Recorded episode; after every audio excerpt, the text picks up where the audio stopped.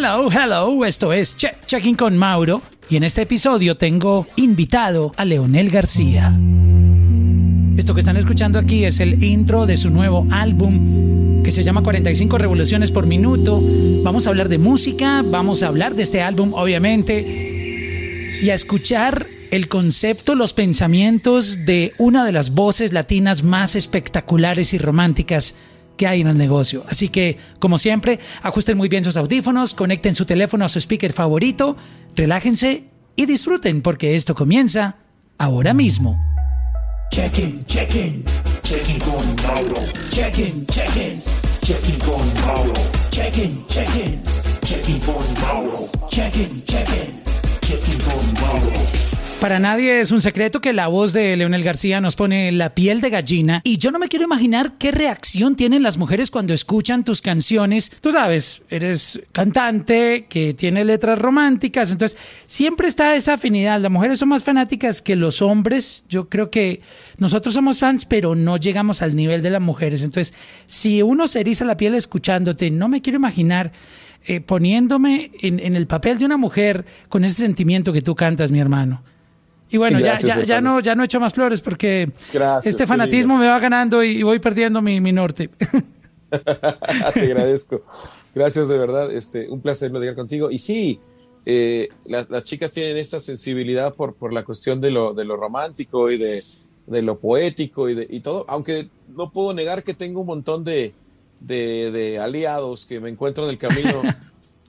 me, me sorprende a veces la cantidad de hombres que, que tienen como el, el, la valentía de acercarse y decirme, oye, este, con tu música yo, yo le dediqué a mi chica o, me gusta escuchar lo que haces. O, y de repente le digo Billy, ¿te fijas cuántos hombres se acercan? O sea, es como, e, e, es, es, llamativo también porque creo que de algún modo, no sé, no sé qué pasa, pero como que creo que tal vez la forma en la que hago las canciones, eso le ha servido a mucha, a mucha gente para pues para decir algo que, que, están buscando cómo, o, o, también hay, hay, muchos músicos que les gusta también la parte, la parte de cómo está producido, de cómo está tocado, lo que, lo que hacemos, que también se acercan por ese lado. Todo ha sido muy bueno, la verdad, muy, muy bonito ver cómo va creciendo la, la banda en todas partes. Sí, y yo estaba pensando mientras tú comentabas eh, y hablando del tema del fanatismo, que yo no recuerdo haber visto un concierto donde hombres eh, se quitaran la ropa interior y se la tiraran al cantante. O sea, eh, eh, y por eso me refiero que las mujeres tienen un fanatismo.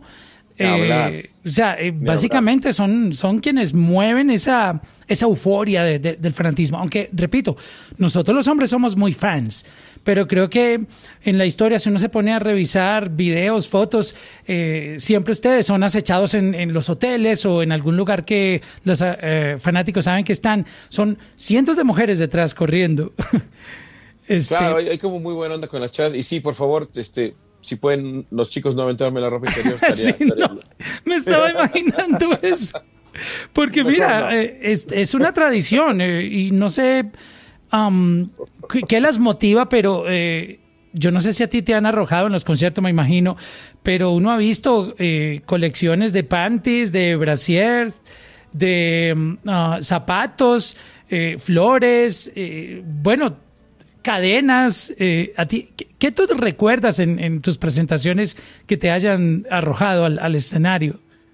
Sí, sobre todo, digo, por ahí un par de prendas interiores, sobre todo con Sin Bandera pasa, pasa más, porque creo que Sin Bandera tiene como un poco más ese efecto romántico. Este, en lo mío solo es como, como que el público es mucho más, eh, eh, no sé cómo decirlo, contenido o, o, o, lo vende de otra manera, ¿no? Porque cuando hago conciertos yo solo no, no pasa tanto y me gusta también que es otro tipo de relación, eh, otro tipo de gritos, otro tipo de, de aproximación.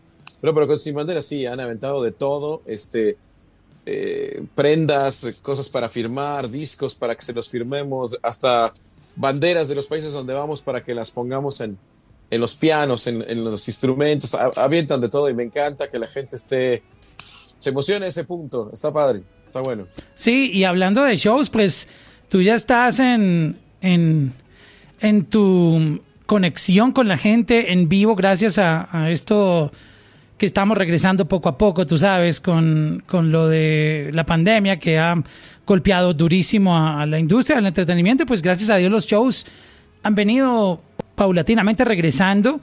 Este, ¿Cómo ha sido toda esa, esa emoción? Porque es como volver a, a tener su primer día en el colegio, ¿no? Como esa, eh, eh, esos días que son únicos, porque los artistas sin, sin la tarima, a pesar de que hoy en día el streaming también es un, negocio buenísimo, este, pero yo creo que la magia de la música está en esa conexión con el público, ¿no?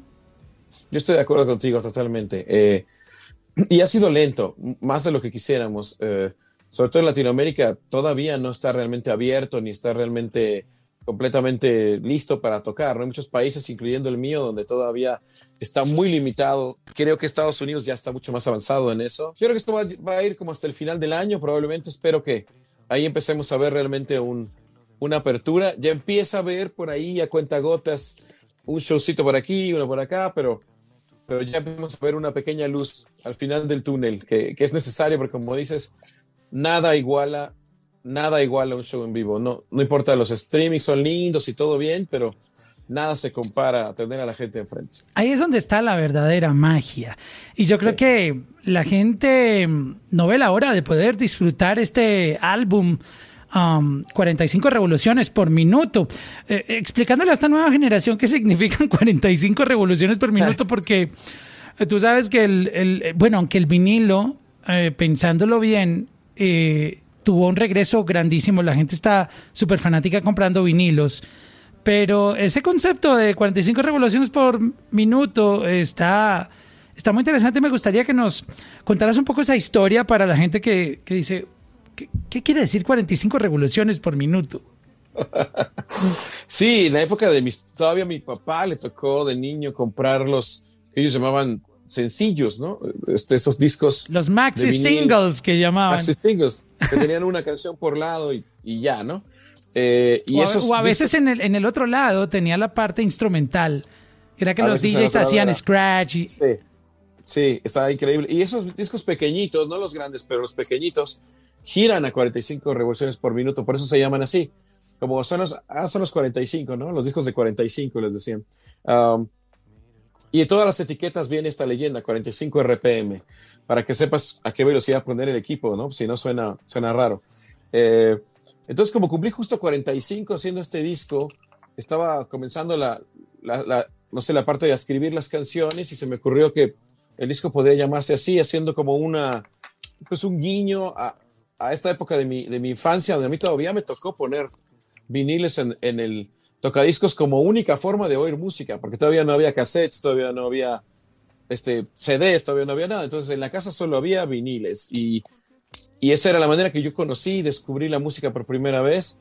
Es el sonido con el que yo comencé a escuchar la música y la industria ha dado una vuelta increíble, de, de, ha cambiado completamente y ahora estamos en la era digital, estamos en un momento donde después de pasar por los 80, los 90, los 2000, de escuchar discos completos, hemos vuelto a escuchar singles otra vez, como en aquella época que se compraban estos, estos singles, Oye, hemos vuelto ahí. Qué, buen, este... qué punto tan interesante, porque mucha gente dice, oh, la novedad ahora es lanzar sencillos, como si fuera lo último, tú sabes, el último descubrimiento. Y tú acabas de recordarnos que el mundo de la música ya lo hacía hace 30, 50, 70 años con los sencillos de 45 revoluciones por minuto. También se lanzaban sencillos, mira, mira eso, qué increíble. Sencillos. Y además se hacía mucha más música que ahora. Eh, las bandas producían a veces un par, de discos al año, como los Beatles, por ejemplo, que cuando se analiza el tiempo que estuvieron juntos contra el número de discos que tienen, tienen un promedio de dos, dos discos anuales en cantidad de discos. Eh, entonces, pues sí se parece mucho a lo que están haciendo ahora los del urbano, ¿no? Que sacaba, sacan, no sé, eh, 30 canciones en un año.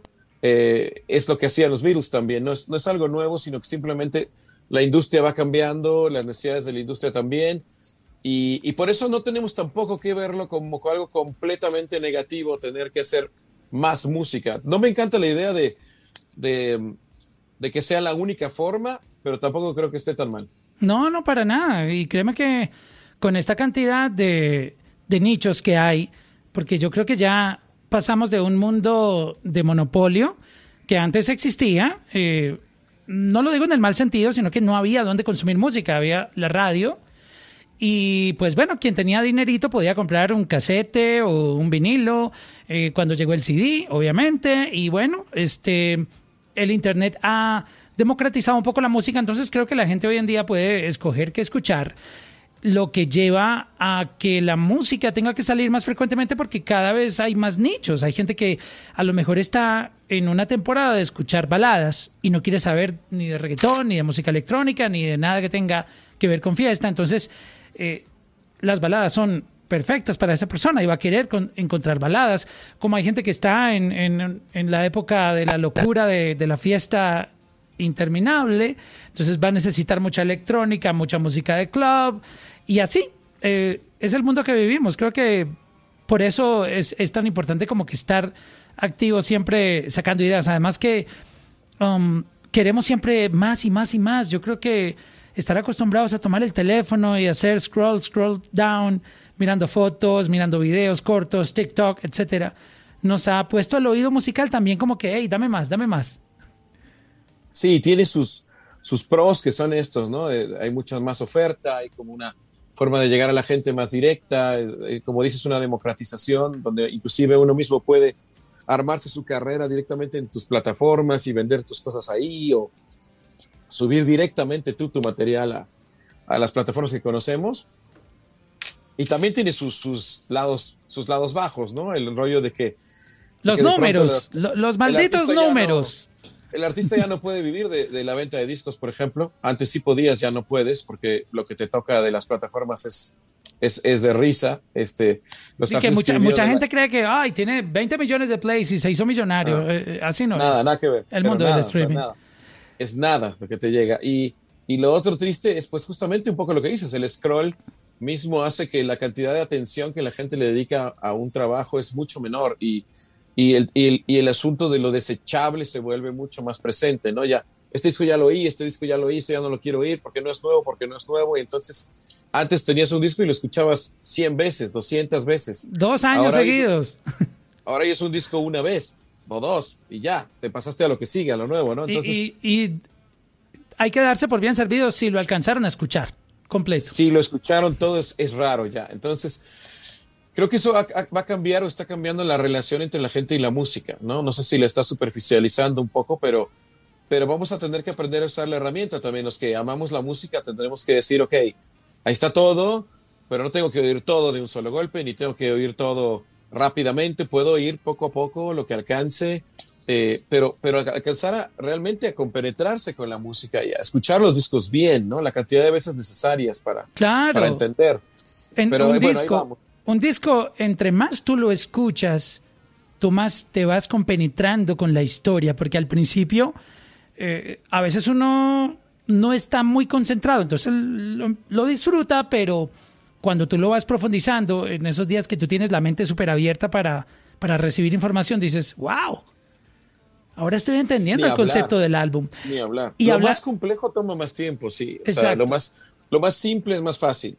Entonces, eh, eh, lo más simple en una primera vez puede ser que ya lo entiendas y te guste. Pero, pero, luego hay cosas que son aún más complejas, tienen más trabajo. Y si no les das el tiempo suficiente, te las perdiste. Y probablemente te iban a dar una satisfacción muy grande, pero no les diste tiempo suficiente. Entonces, tenemos que parar un poco el, el coche, pero va bien, va bien. Bueno, hablando del álbum, 21 tracks, pocos álbumes hoy en día tienen ese repertorio tan amplio, con una oferta musical tan extensa, eh, colaboraciones impecables, eh, mezcla, masterización, hasta intro, eh, viene este álbum. O sea, creo que viene, y aparte, sumándole a esto el artwork, o sea, es como que no descuidaste ni un solo detalle en, en este álbum, desde la parte gráfica, como quisiste exponer, lo que me parece increíble. Yo creo que um, el, arte que siempre ha sido tan. Llegó un momento que fue tan básico. Ah, la foto del artista ahí con cara de galán. Eh, hoy en día se le está revolviendo, eh, tú sabes, eh, un poco más abstracto o conceptos. Ah, todo esto le dan mucha. Porque estamos en un mundo audiovisual y esto enriquece muchísimo más. Entonces quisiera que me contaras un poco el, todo este concepto y, también hablar un poco del intro, porque en, el formato que tú uh, que se maneja del pop, eh, tú sabes, más procesado. Eh, los intros no son muy comunes. eh, entonces me, me llama un poco la atención eh, esta propuesta tuya. Sí, me, me gusta, lo he estado escuchando en discos de, de muchos géneros diferentes, ¿no? De gente de todo tipo, desde Frank Ocean hasta N, muchos, este, que usan outros o... O, o- O interludes también, a veces entre canciones. aquí, aquí lo que hicimos fue poner un, un intro y después tres interludios para que tuviera también ciertos descansos, las canciones, ciertas transiciones, ciertos sonidos te ponen en un estado de ánimo, te preparan para algo. Se parece un poco a la cocina, ¿no? Que te van presentando ciertos platillos, pero antes del platillo te dan algo para limpiar el paladar o para ponerte en un cierto estado de, de- el paladar para recibir mejor lo que sigue. Y eso se hace auditivamente también, lo hacen muchos artistas. En el pop, como dices, no se acostumbra demasiado, pero, pero es una aventura también producir esos sonidos y, y ver qué van a producir en la gente. Y siempre agradeces que, que, en la producción se hayan tomado la, la molestia de buscar meterte en un estado de ánimo así. Y, y también el arte te mete en un estado de ánimo cuando, cuando ves una portada, este, sientes una cosa más allá de lo que la música te puede decir. Siempre eh, es un mensaje extra que puedes dar. Entonces involucro últimamente desde hace algunos años artistas visuales, pintores, fotógrafos eh, y artistas de, de índoles diferentes para que son los mejores para hacerlo. O sea, son quienes mejor pueden expresar algo. Entonces este es un pintor que se llama Sealer. Le mandamos una foto, le dijimos, haz una intervención con tu, con tu estilo y, y vamos a, a tratar de decir algo diferente a la gente de, de esto que está pasando.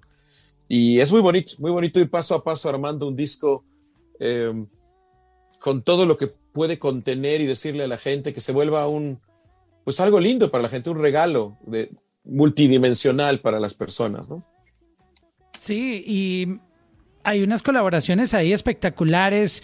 Me encanta esa combinación de, de voces diferentes, de estilos distintos, cada uno con su propia identidad, pero unidos por la música y el sentimiento, que, que es, es, hace, digamos, mucha presencia en el álbum. Eh, invitaste gente, wow, eh, cantantes que tienen un- una reputación, una popularidad grandísima y muy respetados por su talento. ¿Cuál, de estas colaboraciones que tú tienes en el álbum fue la más complicada de, de- organizar? No sé si esto se hizo en medio de la pandemia también, ahora que que sí nos vemos, que no nos vemos, nos da miedo, a veces no nos da, a veces decimos, nah, no va a pasar nada, voy a ir al estudio, este, todos estos challenges que hay de, producir música hoy en día, de te envío mi parte, ya te envié el beat, ahora te mandé la voz, cámbiale esto. ¿Cuál fue esa canción que, que te sacó canas? Bueno, por fortuna no, no fue tan difícil, o sea, aun, cuando yo fui el productor del disco, fluyó bastante bien en general. Eh, tal vez la canción más difícil de lograr simplemente por una cuestión geográfica fue de rodillas, la hicimos con Pedro Capó y Dani Martin, porque ellos estaban en sus, en sus países, o, o creo que Pedro estaba en Miami y, y, y Dani estaba en España, y yo aquí, entonces dijimos, bueno, va a ser imposible que nos juntemos, va a ser imposible estar juntos en alguna parte, tendremos cada quien que grabar, y después yo aquí haré el trabajo de integrar lo que ustedes manden y editarlo y, y, que funcione, ¿no? Hacerlo funcionar. No fue difícil, pensé que iba a ser más, más difícil, pensé que iba a tener que hacer un trabajo mucho más eh, complicado para, para que nuestras voces funcionaran. No, la verdad que lo hicieron muy, hacer muy, lo hicieron muy fácil. Eso es lo bueno de trabajar con gente profesional. Sí, no, no, no, lo que hicieron fue increíble, ya venía todo perfecto, eh, grandes ideas, mucho sentimiento, muy bien grabado todo, entonces realmente el disco fluyó muy bien, inclusive hay una canción con, con unos chicos que se llaman Daniel me estás matando, que es un, un dueto de boleros, que es maravilloso, que ellos eh, dicen haber inventado el género del bolero glam, que me encanta lo que hacen, es Está divertido. interesante ese, Está, ese está muy cool. Y este, los invité para esta canción, que es un bolero. Dije, ¿quién mejor que, que ellos para que me ayuden a hacerlo? Y sí fue entrar al estudio, dejarlos enloquecerse ahí, producir, programar, tocar. Eh, también pensé puede ser complicado entendernos, que nuestras ideas eh, estén como acorde y no, la verdad que fuimos muy bien, fue- fueron tardes muy divertidas de dejarlos hacer sus locuras, de, proponer ahí lo que yo iba viendo que funcionaba, pero eh, por fortuna fue un disco con el que termino teniendo más amigos y más gente con la que ahora me comunico y hablamos y, con muchas ganas de poder seguir teniendo una relación, ¿no? O sea que en realidad eh, creo que el hecho de que amamos mucho la música y estamos haciéndolo por, por un verdadero amor a esto que estamos haciendo, eh, lo hace más fácil. Lo hace más fácil que cuando es por compromisos o cuando es por porque una disquera pactó con la otra, o todas esas cosas son siempre más complejas. Por lo que estás diciendo, noto que tú tuviste un control creativo absoluto en este álbum. Sí, tengo que agradecer a, mi compañía que, a pesar de que saben lo loco que estoy, me siguen dejando hacer todo lo que se me ocurre. Este, eh, y yo les dije, este disco lo voy a producir yo, todo, y no va a haber ningún otro productor involucrado. Y, me dijeron, sí, está bien, hazlo, este, vamos a ver qué sucede y, confiamos, ¿no? Y esta confianza que te dan de, desde la composición de las canciones, las traigo, juntarme con los músicos, armar los arreglos, invitar a la gente que creo que, que está cool, que está divertida, que canten las canciones. En ningún momento hay una traba o un obstáculo, sino más bien el apoyo total de qué más podemos sumar, a quién quieres que llamemos, eh, para, para, llamar a Dani Martin o para llamar a Pedro. La compañía estaba ahí puestísima de que les vamos a llamar, no te preocupes, los contactamos. Em, estoy muy agradecido porque en estos tiempos luego no es tan fácil la libertad creativa. Es, está luego a veces un poco uh, este, presionada por, por lo que la industria está pidiendo. Los numeritos, los numeritos. Los numeritos. Y por fortuna lo he logrado hasta ahora, ¿no? Y si de pronto un día ya no, bueno, buscar, buscaremos en otros, en otros este, lugares, ¿no? Siempre tú buscas dónde está la libertad, pero, pero mi casa disquera siempre me ha dado este, el voto de confianza y, eso como artista se lo tienes que agradecer. Claro, claro que sí. Y, qué interesante saber que pudiste hacer lo que querías en el álbum. Estamos en un momento muy interesante en, la música. El pop siempre ha sido el género por excelencia. Eh, la palabra reggaetón vino a invadirnos eh, con, con, su concepto muy interesante, promoviendo la cultura, pero mucha gente decía, wow, y el resto de géneros murieron, la salsa, el merengue, eso nunca ha muerto. De hecho, mira lo que está pasando hoy en día, que básicamente ya nadie hace reggaetón, ahora todas las canciones que se pegan a nivel global son pop, que tienen que ver con música latina. Este, aparecen formatos musicales que muchas artistas no tenían en cuenta para competir, entre comillas, en un mercado como el RB. Mira lo que pasó con Telepatía de Cali Uchis, no sé si conoces la canción. Este coronó top 5 global. Y yo sé que esa canción, en una reunión de, de, de, estrategia para un lanzamiento, mucha gente diría, no, pero mira, eso no es de club, eso no va a sonar en radio, esa canción es muy apagada. Y mira lo que hizo esa canción. Y Raúl Alejandro con todo de ti, que es pop, estamos como volviendo a, reciclar otra vez este música y eh, me refiero a reciclar porque estamos otra vez influenciados por, por el pasado, por, por, por las raíces y, se están produciendo canciones increíbles y creo que eh, si hay un momento donde el pop vuelve a ratificar que es el sonido global es ahora, que es todo lo que está pasando es pop, básicamente. Sí, me gustaría pensar que, en Latinoamérica también, yo todavía no lo veo, este, lo veo globalmente, sí, en, los charts internacionales, en Estados Unidos, en, Inglaterra. Muy reggaetonero Latinoamérica. Eh, terriblemente, o sea, terriblemente todavía. O sea, yo oigo la radio, es, es, muchísimo reggaetón. Pero, pero sí creo que a nivel global, o sea, si, si, nos salimos un poco de Latinoamérica, está muy saludable la música del mundo. Este Cali Cali es una de esas artistas que, vino a, o sea, que viene siempre a reafirmar que, el mercado de la música del mundo es, muy saludable y recibe siempre el talento, recibe siempre la originalidad, recibe siempre la, gente que se, se, atreve a hacer cosas que suenan distinto, ¿no? Eso siempre tendrá recepción. Evidentemente siempre estamos influenciados por el pasado, inclusive el disco de Cali Uchis es un disco con, que tiene referencias al bolero, que tiene referencias a, a, música muy antigua dentro de ese disco que es buenísimo. Este, pero, pero el mundo lo entiende porque está hecho con mucho talento, con, mucha, con mucho gusto, muy buen, muy, muy buen gusto. Eh, Y creo que sí, en efecto, así como mencionaste a Raúl Alejandro, aquí tenemos a algunos artistas también muy interesantes. En Argentina hay una movida tremenda, en España hay una movida tremenda de gente que está haciendo hip hop, que está haciendo RB, que está haciendo también trap, que está haciendo cosas que ya no son necesariamente reggaetón. Eh, creo que sí hay eh, un contrapeso que están haciendo en muchos lugares. Va a tomar un poco más de tiempo que, que ocupen su lugar en el mainstream, pero, pero pero ahí van, se ve que hay un nacimiento de nuevo eh, y, me encanta porque hay, hay cantantes, hay, hay, letras interesantes, hay producciones que suenan muy bien y eso siempre te alegra, ¿no? Te alegra ver que, que la gente quiere otras cosas también. A mí, yo no tengo nada contra, contra el reggaetón, está muy divertido cuando, cuando lo pones en donde tienes que ponerlo, me encanta, ¿no? Se me hace la mejor música de fiesta que hay en el momento, pero, pero me gusta que hay otras cosas también. Sí, exacto. Y, creo que los oídos de, la gente están un poco más abiertos. Y este álbum tuyo llega, mira, en el momento. En el momento perfecto. Y ya, estamos haciendo el que sigue, no debería decirte, pero... pero, pero la, gente quiere música, bro.